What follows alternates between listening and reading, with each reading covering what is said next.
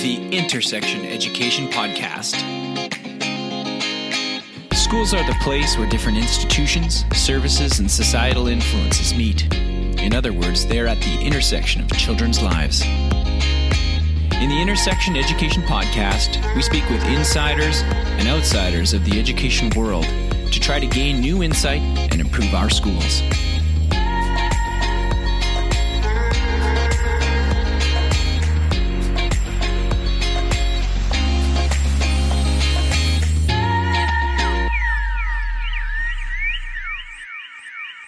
Hello, and welcome to the Intersection Education Podcast. I'm your host, Corey Haley. My guest in this episode is none other than George Couros, innovative teaching, learning, and leadership consultant, and also the author of the book, The Innovator's Mindset.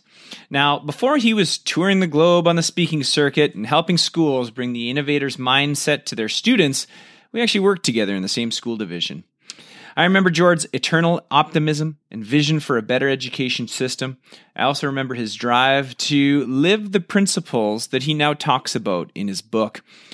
In short, uh, it's something his nearly quarter of a million Twitter followers already know, and that's that he's an inspiring educator. And I think that almost everyone's going to be able to take away a lesson or two from our conversation. If you like what you're hearing, connect with Intersection Education. You can go to our website, intersectioneducation.com, follow us on Twitter at intersectioned, or even on Facebook. We really appreciate it when you rate us on iTunes and leave a review. Here's my conversation with George Couros. Hi, George Couros. Thank you so much and welcome to the Intersection Education Podcast. How are you today? Good, man. How are you? I am great.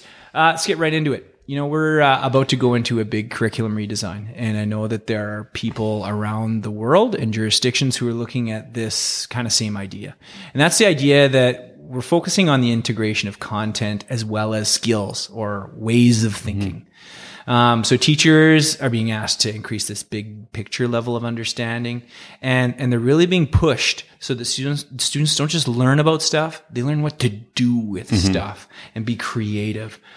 I know that you talk a lot about the innovators yeah. mindset and and I'd like to know when you think about this change, the shift in the the focus of education, how do you think the innovators mindset fits into that? Well, I think basically exactly what you said is the whole notion of the innovator's mindset. And I don't know um, if people are familiar with uh, the concept that are listening to this right now, um, but it's actually based on Carol Dweck's work. And I'm sure most are familiar with Carol Dweck's um, stuff, not only in education, but obviously all over the world.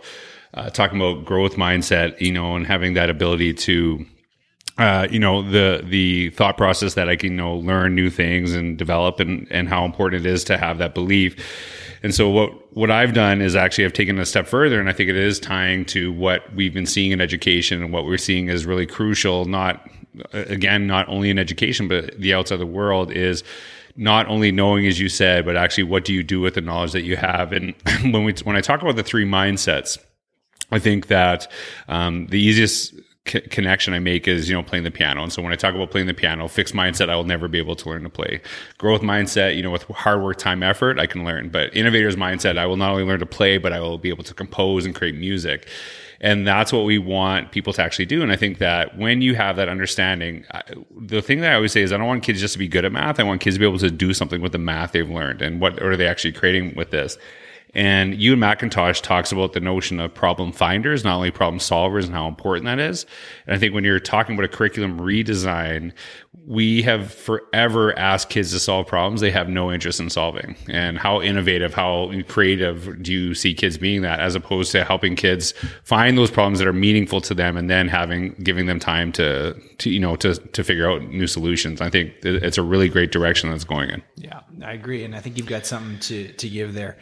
Now, you know, meaningful learning experiences is is something that I know you advocate for, mm-hmm. but but there are times when people can bring that too far. And, and what I mean by that is they're looking for engagement and they're really focused on engagement and mm-hmm. engagement and engagement and and in uh, a friend of ours and uh, a guest on our podcast said Jesse McLean engagement's not enough they've kind of forget about that learning piece. What do you say to people who maybe get too jumped up and, and it's great they're getting you know excited about it? Um, how do you kind of call them back to just hey, remember that there's learning involved in this as well, in and in relationship with engagement? Yeah, and so when we talk about engagement, I think the the, sh- the shift is for me is that engagement is more about what I can do for the student. But when we talk about the notion of empowerment, which is taken to another level, it's what what can the student actually do for themselves. And not only is that something that's beneficial, obvious in learning, but you know all aspects of life that we want people to take ownership uh, of what they're creating, of what they're doing. And the thing that I say to tr- try to make the connection because a lot of times when I talk about this, people hear that it's an either or scenario that, you know, the kid is either engaged or empowered. And why is engagement not important anymore? And, and the way that I see it is that I, I talk about the idea of engagement that a kid can be engaged, but they're not necessarily empowered. But if they're empowered, I guarantee they're engaged. It takes it to a whole different level. And as you said, it's really kind of finding that meaningful learning, you know, for, for what they're doing. Now, that all being said, I think it's really important to understand that there are times where kids aren't going to feel empowered. There's kids where you're going to have to grind and do things that maybe they don't like. And I don't think that's the worst thing ever because I think if we tied everything into the passions of our kids. Some kids would play with Legos 100% of the time and do nothing else. And anytime that anything got hard for them, they would just, you know, give up. And so compliance is not always the worst thing. And we have compliance. You know, how we do our taxes every year is based on how we are told we have to do our taxes. I always say like the IRS is not going to ever say to me like, "Hey, that was a really sweet PowerPoint that you did," right? They they want it done exactly the way that they want it done, but I think that we just have to look for a lot of opportunities for empowered learning where kids have ownership. And for me, if a student walks out of your classroom and they need you to learn, you haven't done your job. That you need to really get them to figure out how do they learn without the teacher? How do they actually learn on their own? How they actually go deeper um, than than what is actually going on in the classroom? I think that's really the key of what we're trying to do with our students. Yeah. And bring forward the learning and then the engagement. Yep. You know, one of the things that I really appreciate about you is, yeah, you know, you're talking to people all over, but you've got this lived experience of being an actual leader in a school, Hmm. and, and you've been there. Um, when I look at your key messages, I kind of look at, you know, you talk about creating relationships, you talk about empowering teachers, you talk about this idea of a creative leader. These are my words and, and kind of riffing on your idea, and that idea of communication. I'm interested to know because you talk to so many people. Is there one of those big things that you see leaders of schools struggling with more than others? So when you're talking with school leaders out there, of those kind of big big messages, what do, what do you see people kind of struggling with the most? I, I think for me, and, and you know, of all the things you said, obviously the most important one for me is relationships and how crucial that is. Now, I'm not saying people actually struggle with that, um, but I, I'm sure you know him too, David Pesic. I don't know. He was he's incredible. Hired me. That was Oh wow, first wow, job. yeah. And and I remember I was actually refing a basketball game, and he didn't know me from a hole in the ground at the time, and. I remember just kind of getting a conversation with him, and he said, A teacher that's great with relationships and bad with curriculum will last a lot longer than someone who's the opposite. And it wasn't that he was saying curriculum is not important at all, but he was saying how important the relationship piece was and how crucial that was that it's it's actually a lot easier to teach teachers how to teach and actually understand the curriculum, but it's not the easiest thing if we're not good at relationships. It's like because you know there's just some personalities that don't mesh with that. Now, that all being said, because I'm I've always focused on the importance of relationships. I think what people are struggling with is when we look at accountability and people that are outside of you know everyday school uh, practice they're looking for accountability through sheer numbers. And I think that what's getting lost is that a lot of schools are really talking about the notion of becoming data driven. And what a lot of teachers are here here is that we don't really care about the kid, we care about the score.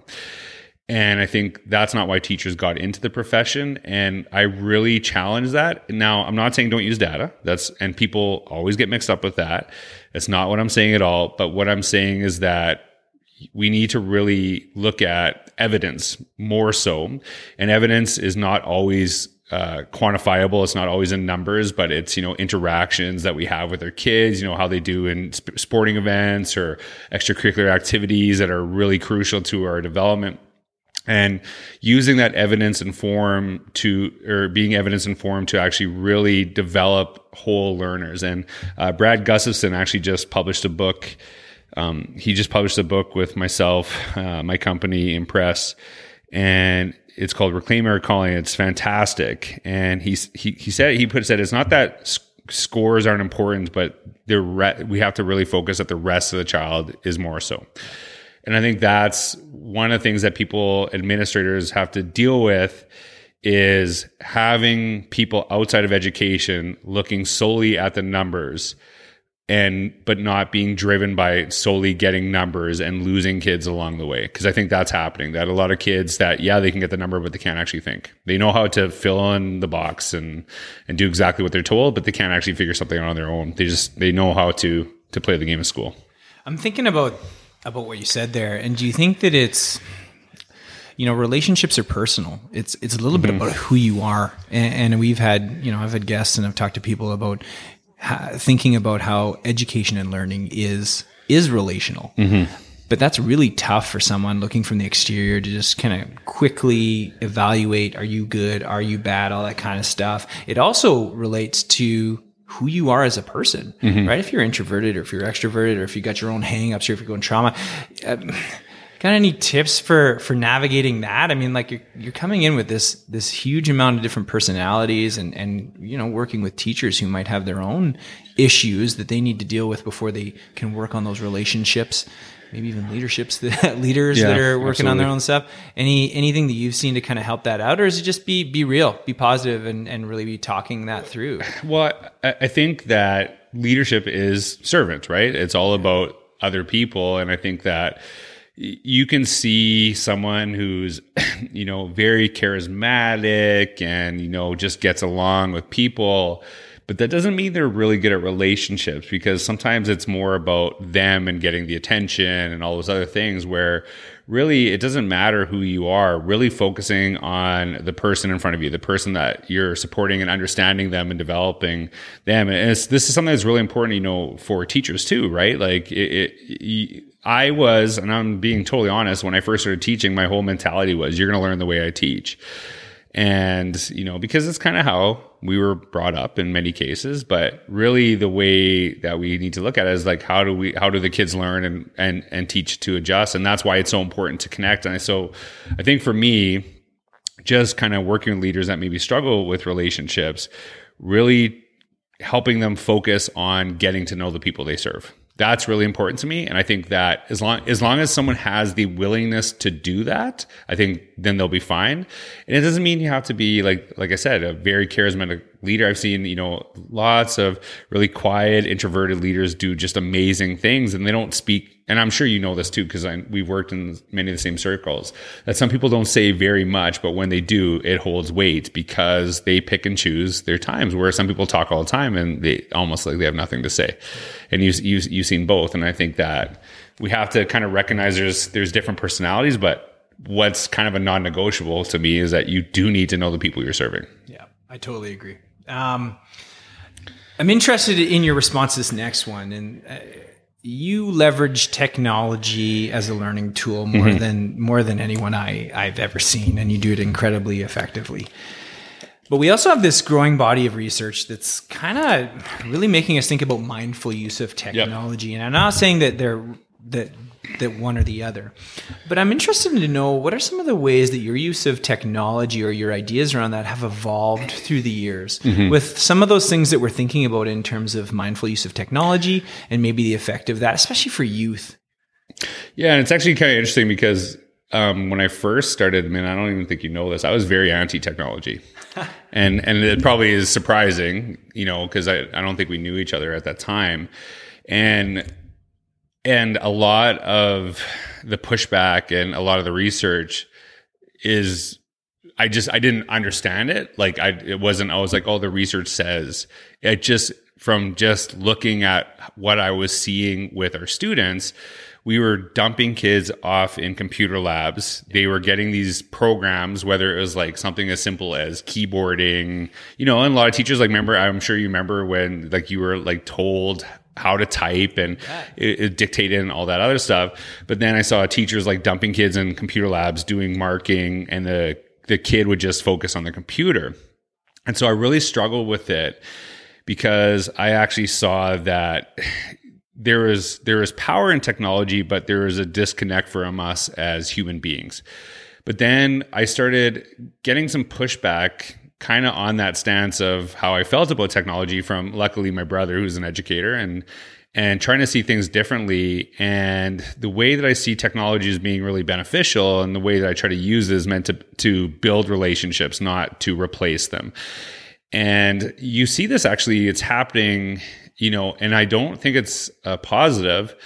And it's the same thing that I was talking about what I saw years ago is that you hear people talk about the notion of personalized learning. But for many schools, when they talk about personalized learning, you see these kids going into or, you know, working with an iPad or whatever. And there's some type of program that someone else has made that figures out the kid based on whatever factors, you know, the kid is inputting into the program. And then it tailors everything to the child and it's you can see it's replacing the teacher in many cases that you know the teacher is not necessarily going to be needed if we continue down that path and i think it's all based on not the student interest but you know it's based on the curriculum and even though people call it personalized i call it dehumanized learning so one of the school districts that i worked with uh, Del Mar in San Diego, they actually talked about the personalization of learning and how important that was. And so when we talk about the personalization of learning as opposed to personalized learning, they were talking about knowing your students, actually building on their strengths. And and and really developing and like the analogy that I give all the time is that I hated reading as a kid, but I was continuously forced to read books I despised. So of course I'm going to walk out hating reading. But if you knew anything about me, I would have read books on sports all day. I would have read books, nonfiction books all day. I had no interest in novels. I still don't, and I know people are going to you know shriek when they hear that. But eh, you know, every one of us has different experiences that build us as people. A lot of people didn't play sports and they didn't lose out maybe on that, or you know, they chose something else that they benefited from, and I benefited from that. So when I look at how we use technology it's not the, the computer or you know an ipad as the centerpiece of what we're doing it's actually having those conversations and having this similar to like a pencil that you know I, you have a great idea and i would write it down but maybe now i'm tweeting it or blogging it and having seeing collaboration is not simply something that you and I do face to face, but it can be something you and I do face to face. It's something that can be synchronous, asynchronous, it can be across the world. And for me, if technology does not deepen learning and more importantly, build relationships, I actually want no piece of it. And so that's one of the things I focus on. And a lot of people eh, see me as this tech person, and I actually despise that. It really, really bothers me because I'm really a learning person and I just don't, I don't see technology as this big thing because I don't spend a lot of time you know, learning, a learning, and you know, going to workshops. It's just stuff I develop and and figure out on my own. But you know, taking the time to write a blog post and sitting there really deeply thinking about the work that I'm doing is a powerful practice. Whether it's on a computer or it's on a notebook, it's just that for me, when I do it and I get feedback from people around the world, it actually deepens the conversation and deepens the thinking for me because, you know, that's, that's one of the things that's really beneficial. So I think really using my focus when I talk to groups around the world is relationships and learning. And can, if technology enhances those things, people don't disagree with me. But if you focus solely on technology, you're going to have a fight the entire time. Yeah. Because who's going to argue with relationships and learning? That's exactly not in education. And if they are, we have bigger issues. Yeah, yeah. So maybe shouldn't be here. Yeah, yeah. A little more general. Is mm-hmm. there something about learning or education that you believe is true that uh, you think most people, or at least a large percentage of people, would disagree with you about? Oh, gee, that's a tough question. Um, I, I, I don't know if I can give you one solid thing because I I pride myself on not being an absolutist. And I think that's really important to me. I I'm I'm sure you've seen this, Corey. You've seen people go in and like demonize worksheets and you know lectures horrible. And I, I don't like my wife's a teacher. She's incredible. And she used to do some worksheets in her class. She didn't do them all the time. She did them once in a while. And, and we would talk about it. And she'd say you know sometimes some of our kids just need to know how to fill in a blank like literally they need some of that structure. It's not something that i want them doing all the time but it's not the worst thing to you know just have this. And and she worked with you know different community than maybe some other communities listening to here. And and some of these kids that she worked with they absolutely needed structure. They were not necessarily getting it at home. And it's always funny because you know people see me as someone who thinks really um down the road of what education should look like but then I'm like, oh, so this guy's lecturing and he's telling us to think differently. I'm like, no, I don't. No one in this room has ever said lecture is bad. I think it's really powerful. I think the way we do it is important. I think there is a skill set, and I always distinguish that. There's a difference between a speaker and a teacher. They're not necessarily the same thing. But I think I think where I don't necessarily where maybe people disagree with me is that you have camps that are on polar opposite sides that believe there is, you know, it's all about consumption of information. It's all about teaching. It's standing in front, you know, that that's the best way. And they look at this, but then you have the other side where it's all about kids finding their own way. It's a hundred percent consumption or sorry, creation and developing that. And that's where I think there is a disconnect because I think there's so much value in the ideas being meshed to one another because like, I've written a book and it's done well and connect a lot of people. But the only reason I have the ability to write the book is because I read and connect with so many people. So the content for me was so crucial to actually be able to create something. I don't think I could actually just out of nowhere just get all these miraculous ideas without, you know, totally filling my head with information and connecting with other people. So how is that? You know, I think that's where I'm seeing the struggle is that it's almost like we're picking a side where the the best answers I believe are somewhere in the middle. That's a great one, and I think that there would be some people that would push back in because they've picked their camp. Yep. And and you're saying we should. Right. And a lot of, a lot of people that adamantly disagree with me, I think is fascinating because I actually agree with a lot what they're saying, but they don't hear my agreement. Right. Because they believe I'm on one side. That's, that's right. When you think of the people with whom you've had your most powerful learning experiences, yeah. So that might have been a teacher, but it might be just anyone. Yeah.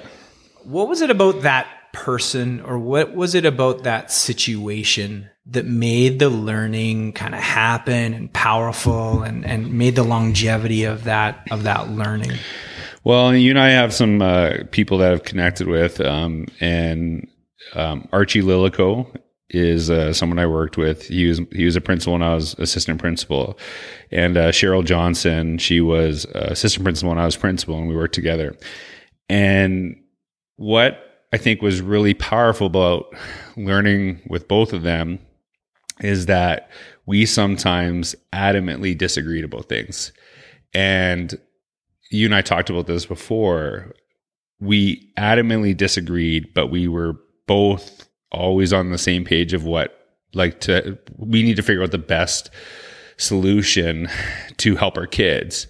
And we got to find that kind of middle ground that space. And i think why that was important to me that we had that debate is because it was never a personal thing. It was always about um, learning and focusing on kids. And so we could you know go at it and then walk away and be fine. And and it's actually interesting. Um, my experience with Archie uh, when I interviewed uh, to work with him as his assistant principal we actually got in a massive fight in the interview. And it was like and i'm and you know archie well enough that that probably does not surprise you at all. It doesn't surprise yeah. me but for most people they would probably think that if you got into a fight with your potential future right, principal right. that would be a bad thing. Right and i actually i remember calling my mentor and i'm like I, that was the worst interview i've ever done. Like i literally fought with the guy.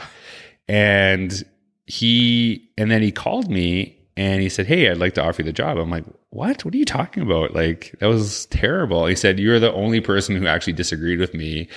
And what's important to me is that you never, I don't want to work with someone who will let me go out and make the wrong decision because they just want to agree with me because they want to keep their job, that they will do what they believe is right. And that really shifted so much for me, not only in that job, but how I looked at things moving forward. And I think that, you know, challenge, challenge is something that's really critical as long as we, we are focused on serving our people, serving our learners, serving our students, serving our teachers. And I think that's, and that was something I learned from Archie because that was not something that I was used to. That was not something you just agreed with your boss and that was it.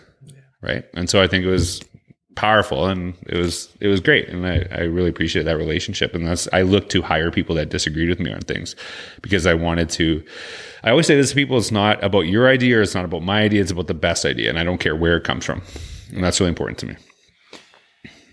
Do you have a favorite failure or a favorite success that helped you learn an important lesson, something you think back on that you lived through and say, okay, yeah, that I, I, got a lot out of that. Even though at the point you might even maybe it was successful, but it might not also been so great. It might have been maybe a failure. Yeah, I think for me, um, I, I think that a lot of the work that I do today, I couldn't really envision, and I actually um, really didn't even want to go into administration. That was not something that was really important to me, or I saw that I would ever um, do. Like, you know, I didn't want to do that job, right? Like, you see that principal, you're like, I don't want to, I don't want to do those things. And I think that wanting to go in totally a different direction and not getting some of the jobs that I, thought I would, you know, would be good at and thought I would sell at kind of led me to a certain place. And actually, um, I remember really having a rough go as a teacher um, several years ago and really wanting to quit and just kind of had you know, I was about to resign and just luckily got a job offered to me in a different district, the one that you work in right now, Parkland School Division, under an incredible uh, principal, Kelly Wilkins. She's retired now. She was best leader I've ever had by far. She's just absolutely incredible. And I remember um, going into that space where I was like, okay, like I hate teaching. Let's see how this goes. I'm going to give it one year. But really saying to myself that maybe it was it was my fault. I wasn't getting the jobs. Maybe it was something I wasn't doing as opposed to always externally blaming someone else. And so when I came to work for Kelly, I said, no one knows me. No one, I have no history with anybody. I'm going to recreate myself and I'm never going to struggle to get a job ever again.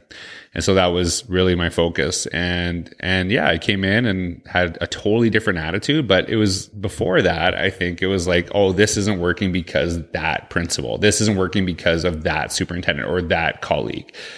And really trying to say like, what am I okay what what can I do better? What can I do? And like that's something I think is really crucial for leadership. You know when someone says oh like I can't get our teachers on board I'm like well that's part of your job mm-hmm. right? It's not because maybe it's not because they're bad teachers maybe they're not the best leader. And so maybe we need to look at what you are doing to get them excited or maybe you're in the wrong path. But you need to figure that out because you can't control what other people do. You can only control what you do to put them in the best situation. So really trying to rethink and, and take ownership over our own pathway. Yeah, I love that. Yeah, the whole idea of extreme ownership. Yeah, been uh, listening to a little Jocko Willink lately. Yeah, he's, absolutely. Uh, he's loving that. But uh, yeah, he talks about many of the same things. But I, I agree, he, he's not the only one. Okay, a couple quick hitters. Do you have a favorite app, website, or other media? Uh, I would I, I, would think that you're going to say Twitter right away, yeah. but perhaps you know we'll go with Twitter. And then is there anything else like something you say? Hey, check this out. Okay, so this is like this is actually when you say my favorite app, like Twitter, I like, and I, I would actually, if you said to me you need to pick between Twitter and your blog, I'd yeah. pick my blog every day. Amazing. Yeah, I, I do, and I love connecting with other people on education, but I think that if if anyone's ever seen me speak, there is nothing I ever have spoke about in public that I haven't blogged about first. Because for me, what's really important is to break down the idea, think about that anyone in the world can see it. So I better have all the parts together, and I need to figure this out. I actually need to think about who's going to challenge this and why they're going to challenge it, and debunk the challenge before I even press publish. So I think that's one that's really important to me. Now, the one that will surprise you, and it's something that's it's really important to me, is actually um, Aaptiv. It is a physical ed, or it's, it's like a it's an exercise app. Doesn't surprise me at all, Yeah, George. and and and uh, I um I started using it about a year ago, and it's really interesting. It's like a coach in your ear, and so it's basically like if I'm running, it tells me what to do. And I just, yeah, it's, I've actually really improved my health in the last um, year. And I think it's, you know, I, I lost a lot of my health because I travel so much and, you know, there's not much open at 2 a.m. when you land somewhere except for like 7 Eleven. And I don't want to eat, I hate fruit and vegetables as it is. And I don't want to eat them from 7 Eleven. And so you tend to eat the worst things ever. And yeah, it's actually been, um, something that I see is really life changing and really helped me discipline. And it's, it's, I love it. It's one of my, like, I know it's not an education app, but I think for me, um, to, to do well at what I do, I've really started focusing on the importance of my mental and physical health that I can't excel if I, you know, can barely get out of bed or I'm exhausted all the time. So yeah, it's, I love it. AAPTIV. I get no money from that. I just love it. Funny story. The very, very first time I met you Yeah. was not in an educational context. Well, it kind of was, but I think you were refing a basketball game. Yeah. Yeah. I and think so, that and surprise so. I knew you as a basketball Yeah. person. I knew Yeah. you were a teacher as well. But uh, I agree with you too. I've had a lot of really great success with the kind of coach in your ear thing Yeah. around you the Yeah. running. So that's really cool. Um, I'll say this with a caveat. Do you have a favorite book that you quote, refer to, have marked up, or gift the most that you haven't written? and so we'll give a little shout out to Innovators Mindset Yeah. right here. Yeah. But uh, is there another one that you you kind of think ah, when you you give away or you kind of quote a lot? Um, okay. So none of them are education books. That's okay. and the the probably drive by dan pink is one of my favorite books it really made me think differently about um, motivation and rewards and awards and what that does to people and more importantly obviously what it does to students anything uh, stephen covey related is really powerful to me i was actually lucky enough that when i was in parkland school division i was actually one of the trainers for um, the covey work and it really shifted a lot of my thinking the book that actually I can't believe I never read this. I think it was written in like something like 1930. It's How to Win Friends and Influence People by Dale Carnegie. Yep. That's one of my favorite books. And I actually maybe read it like a year ago. And it was just, I can't believe how old that book is and how relevant it is at the same time. And one of the things that I really, um, when we work with authors um, writing books, we really say, you need to write a book that in 30 years will still be relevant. Don't, if you're so focused on technology, if you're so focused on apps, they're going to be gone. And so really you can have some of those things, but you definitely don't want to write like the, the, you don't want to write the MySpace book. Of course. right? Yeah. Cause that's gone. Right. So, um, yeah, I think that when you, when you, I think that for me, when you can write something, when someone writes something that is relevant for so many years, that's a pretty incredible accomplishment. And, and it actually like, it, I think that really helps people, you know, really look at their work when I give them that advice. Like, yeah, is this, some, is this like just a trend I'm jumping on right now? Is this something that's going to be true, you know, 30, 50, 100 years from now? Yeah. So that is one of my favorite books. Uh, now you you mentioned Aaptiv, but I wonder, and, and the question I always ask is, Yeah. uh, what's one thing that you do every day or most days that keeps you well and healthy? And you've you've kind of Yeah. talked about that physical Yeah. movement, Yeah. and you've talked a little about. But do you have anything else to add, that, or, or maybe you just want to talk more about that kind of what you're doing to keep well and healthy? Um, for me, I exercise every single morning before I do anything. That's um, and it's actually interesting because uh, I think years like when I first started using Twitter, I was like super into it. And I think people get like addicted. Obviously, at the beginning, you know, it's like such a like whatever endorphin rush or whatever that people just get caught up in it. And I would actually um say like, hey, I'm just gonna look at Twitter for like five minutes and then I'm gonna go work out, right? And then two hours later, like I missed my whole workout. I'm still, you know, I'm fighting with someone online. And so it's not, and it's like I'm mad, you know, and so for me, I will not actually look at my phone until I am done my workout every morning. So that's really important to me. And sometimes like someone sends you like a nasty email at night and then you if you read it first thing in the morning, it will totally wreck your day. But if I had my workout, I'll be fine. And so but if I don't have my workout, like I totally because I know like I've run I've run marathons in the past, like long, long time ago. And um physical exercise is extremely mental, obviously. Oh gosh, yeah. And that for me is it, they are so tied to one another because if mentally I'm struggling, I tend to struggle physically. But if physically I'm struggling, I tend to struggle mentally. And so I think that's one thing that I do. I, um, I always read other people's blogs every day. Hmm. So I usually take about 30 minutes to an hour to read other and education specific. And for me, you know, especially because I'm not in the classroom all the time and people are like, oh, like you're not in the classroom anymore. You don't really understand education. I don't think that is as true as it once was because we didn't have access to teachers sharing what they were doing specifically in the classroom. So you can, it's, it's, I'm not going to ever say that, you know, reading a teacher's blog about the classroom is anywhere the same as actually teaching every single day. But it does give me a way better sense of like what is happening in schools around the world from teachers. And so probably, um, 30 minutes to an hour every single day, I carve out time and because I have such a large network, if I think something's good and I don't care if you have one follower, zero followers, a million followers, I'm going to share it with other people. And I want, I try to use my platform to support other people, um, to get their voice out there because, you know, I've been so blessed to have people follow and connect with me. And I want to use that to help other people get their voice out there that might not have access to that. So because at the end of the day, like I said, it's, it's really about getting great ideas out there, not my ideas.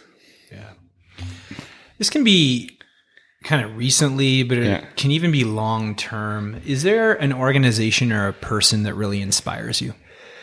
Um, I- you know, I, I've been really blessed that I have um, a brother who's in education, and uh, he pushes a lot of my thinking. And I, he, he, I'm telling you, if you want unfiltered feedback, ask your brother, right? Because he doesn't care about my feelings sometimes. He'll just tell me straight up. There's no, there's no compliment sandwich where he's like working his Yeah, way yeah, to say the nice thing. Um, But very efficient as well. Yeah. straight to the meat. yeah and it's actually but for me like um i'm the youngest of uh i have two brothers and a sister and they we do not none of us think alike and for me as the youngest what i really learned as a kid was um first of all don't argue with people that aren't willing to move on their position it's it's kind of a waste of, of breath sometimes because my brothers would fight and I'm like, I'm not, they're, they're, neither one of them is budging. I'm not getting involved in this. But sitting back and listening to them because they don't always think the same, I've learned so much from both of my brothers and, and my sister. I, my sister is uh, significantly older than me, so didn't have much time with her, you know, um, you know, as like an adult, as I did my my older brothers. But um, for me, like I said earlier, I really struggle saying, well, this one person, like the one person I can say easily is Kelly Wilkins. Um, she had a massive influence on me. I probably reference her every single day, just something, you know, she was like, she, she was like Yoda in a way that she could get me to do things. And I'm like, I don't understand why I'm doing this, but somehow Kelly got me to do it, you know? And she was just so good. Like she was just incredible. And it was like, not only did you do things for her, it, you did them with so much enthusiasm. Um, but, and she was so relationship focused. And, you know, one of the things that I actually, she was always my boss. So she was always, eh, whatever position I was in, she was always my boss. Right. and one thing that I learned was that you never can get in trouble if you always tell people first how you screwed up because they're not like, yeah, that's that's yeah, you did screw up that way. If you take ownership for it, she never was bothered. I screwed up all the time. And I would always like, oh Kelly, like I did this, and she would work me through it, right? But I like I something that was something important to me is I always communicated with the people that I worked with, like, hey, this is something, you know, here's a screw up, here's and they were always good about it, never rubbed my face in it. And she was so incredible with that. But again, um, just just I think what inspires me every day is just connecting with teachers all over the world, um, sharing stuff that they're doing, and they just really inspire me and seeing how they um, interact and what they do with students. I think I, I can't necessarily point to like this one person, but I just think we're in such a really powerful time that we can just learn from anyone if you're just willing to be open to it. And I, I struggle, um, I struggle when people call themselves experts on anything because I'm like, did you go to expert school? Like, where? How did you get that designation? For me, I am a voracious learner, and I think that there's so much we can learn from people that are sharing stuff. And I think just if you're willing to listen, um, you can just it can really shift a lot of what you do every day. Yeah, yeah, I agree. I'm really interested to know what what are some of your next projects? What are some of the questions you're looking at answering? What are some of the problems you're looking at tackling? Maybe um, uh, is another book on the way? Who knows? Yeah. Um, I think for me, that's something that I actually really struggle with. Is I don't want to be the person that writes a book because I haven't written a book in a while. Yeah. And I think that um I really shared basically my heart every, you know, like so much of my experience in my last book that I would be right now just writing a book for the sake of writing a book, right. not because it's something that really compelled me. And I think that that for me is, is a real struggle. And I've written about this several times that my focus isn't on necessarily the next thing. It's actually going deeper in the work that I'm doing right now. So there is, um, I am thinking about writing um, a, another book re- connected to the innovator's mindset, but very much more teacher connected, not um, the the innovator's mindset. Although it applies to teachers, obviously, it's it's probably more. Um, there's a lot of leadership stuff, and like when I talk about leadership, because I think I struggle with teachers saying, "Oh, like this is more of a leadership book," and I'm like, "Well, yeah, because you're a leader, right? In your role, you have influence over your colleagues and how you think about what you do. You're an, you're a leader in your classroom, and so I think that's something that I really try to get people to understand. But I think for me, my big thing right now is how do I actually um, use the platform that I'm really blessed to have to just help other educators get their message out there. And so that's um, one of the reasons um, that I started the company with my wife and uh, Dave and Shelley Burgess. We started Impress Publishing. And what is kind of unique about um, our model is that we have two edit we have two editors. We have like a traditional grammar editor, you know, that does the stuff that I have no clue on how to do, and I would never pick up, right? and and has to fix my splice, yeah, yeah, exactly. But then um, my wife and I actually a- act as the education editor, and so we challenge some of the ideas. So we only publish probably four, maximum six books a year because every single one of the authors, we actually go through them on the journey while they're writing the book to kind of like challenge some of the ideas and, and get them to think differently about some of the stuff that they're writing because we always say it's really, it's, it's much better to get the pushback on the book before it's published than after. Yeah. Right. Cause a book is a book, right? And it's, you know, it's on the pages and it's there. And you can't like, if I write something stupid on a blog, I could go back and edit it and change it immediately. Now, it's probably wouldn't be the best practice, but I can still do it. You know, and especially like I've had mistakes in my blog, blah, blah, blah. But a book, once the mistake's there, it's there. So I think that for me is something that I'm really trying to do is uh, trying to really help other educators. Um, get their work out there, um, but really mentor them and get them to think, you know, um, to really challenge them through that process, not just get them to write a book so we can publish it and make money. It's really how do we get their voice out there? And and for me, um, the the analogy is when I work with educators, I say to them, I want you to write your tombstone book. Like I wrote on my tombstone, I can say, I wrote this book. This is my life's work. And that's what we're trying to get people to do. That's great. Yeah, uh, I'm excited not only for for that work, getting deeper into the innovator's mindset, but I'm yeah. also excited to see to see some of the books that you guys are, yeah. are, helping get out there. So that's really exciting. Um, how how might people connect with you? What's the best way if we want to follow you? Maybe you want to give them the address to your blog and uh, maybe a Twitter handle or you know anything like yeah, that. Yeah, um, GeorgeCouros.ca is is uh, where my work is. So um, that's basically anything that I do is somehow connected to that space. Um, Twitter, obviously, you can connect with me at gcouros. And uh, you know, I'm in some other spaces, but I'm just, like what I think is really powerful. If you want to find me, Google my name, and um, that's something I've really worked with educators. Is you know that um, someone's going to create your footprint for you, or you can do it yourself, but it's going to be out there. And so, really helping educators um, make their own way uh, and create that footprint so they can be found and connect. And one of the things that I've really appreciated kind of about my journey is that I've never set out to brand myself or do anything. I've just wanted to share my learning openly. And because of some of the stuff I do, opportunities have hit me on the head that I never um, thought would existed. And I think that kind of goes back to my attitude shift on I'm never going to look for a job. I'm never going to struggle for a job ever again. I'm going to do everything I can to put myself in positions where I get opportunities. But what one of my things I'm trying to do with our students, I think, is really crucial is that um, they aren't necessarily um, going out and looking for jobs; that jobs are finding them. And if they do, if they you know put their name out there and do incredible work, you can't just put your name out there, right? Like you actually have to do work, and it has to be high quality work. I think um, that's a real big shift for people because we're not preparing kids to to apply for jobs. We're preparing kids to create them and and have you know opportunities thrust upon them. That's that's the ultimate for me. You bet.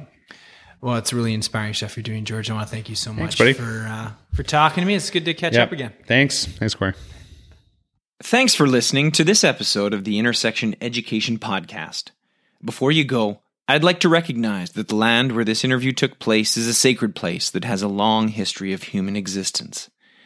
This land has helped people like the Cree, Saulteaux, Niitsitapi or Blackfoot, Métis, and Nakota Sioux live well for thousands of years. Let us continue to live well and respect this land.